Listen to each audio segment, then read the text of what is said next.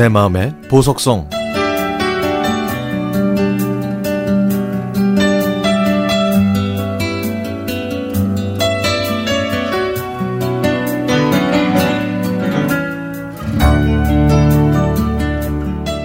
아내가 3일 정도 친정에 있다가 오겠다고 했습니다.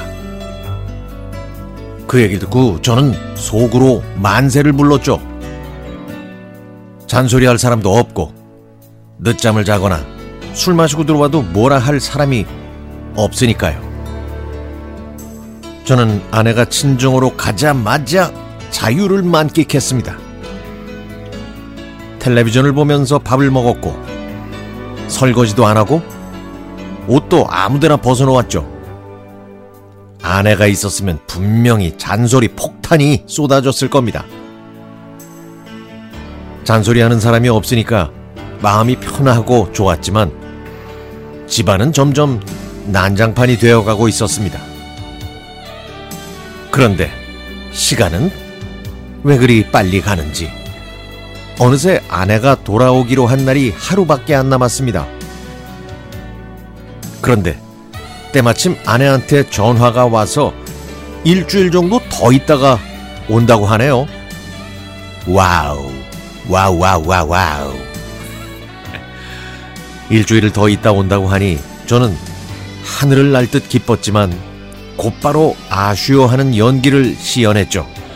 아, 아, 그래? 아유, 내일 올 줄 알았는데, 아이고, 별 수 없지 뭐. 밥은 잘 차려 먹고 있어? 나 없다고 굶거나 그러는 건 아니지? 전 속으로, 아유, 굶긴 아주 잘 차려 먹고 있는데, 아유, 밥이 이렇게 꿀맛인지 몰랐어. 이렇게 얘기하고 싶었지만, 그냥 건조하게 잘 차려 먹고 있다고 명연기를 펼쳤습니다. 아내와 전화를 끊자마자 저는 다시 한번 쾌재를 불렀죠. 하지만 마냥 좋을 것 같았던 총각 생활도 6일 정도가 지나니까 쓸쓸해지기 시작했습니다. 퇴근하고 집에 오면 반겨줄 사람이 없는 썰렁한 집이 싫었고 배달 음식을 먹, 먹는 것도 라면 끓여 먹는 것도 물리기 시작했죠. 아내가 끓여준 된장찌개, 청국장, 김치찌개가 눈앞에 아른거렸습니다. 또 그날에는 몸이 아프기까지 했는데요. 아프니까 아내가 더 생각나더라고요. 잔소리는 하더라도 제가 아프면 챙겨주고 또 간호도 해주고 죽도 쏘줬는데 갑자기 아내의 폭풍 같은 잔소리가 그리워지기 시작했고 결국 아내에게 전화를 했습니다. 여보, 언제 와? 3, 4일 정도 더 있어야 돼. 왜? 무슨 일 있어? 아니, 아니 그냥 아우, 이 사람이 왜 이래? 정말 나 바빠. 일주일이 지나서 아내가 돌아왔습니다.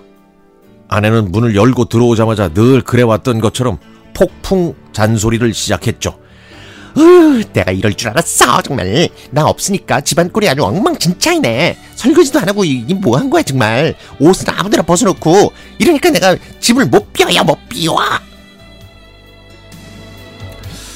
그런데 그날따라 아내의 잔소리가 사랑스러운 세레나데처럼 들렸습니다. 그제서야 집안에 생기가 도는 것 같았죠. 아내는 쌓여있는 그릇들을 설거지하면서도 계속 잔소리를 했고 저는 아내에게 다가가 백허그를 했습니다. 아니 뭐 하는 거야 지금 여보, 왜 이렇게 늦게 왔어? 보고 싶었잖아. 어이 사람 왜 이래 정말 왜 안 하던 짓을 하고 그래 어, 여보, 내가 당신 사랑하는 거 알지? 어뭐 뭐 잘못한 거 있지 어 당신 이거 잘 빨리 말해 뭐 또뭔 뭔 무슨 잘못을 했어 내가 이런다고 내가 그냥 넘어갈 것 같아 당신 다음 달 용돈 깎을 줄 알아 아, 그래. 아, 그래. 당신 마음대로 해. 나는 당신이 다시 와서 참 좋다. 역시 집에는 아내가 있어야 합니다. 이젠 아내가 아무리 폭풍 잔소리를 해도 기쁘게 들으려고요.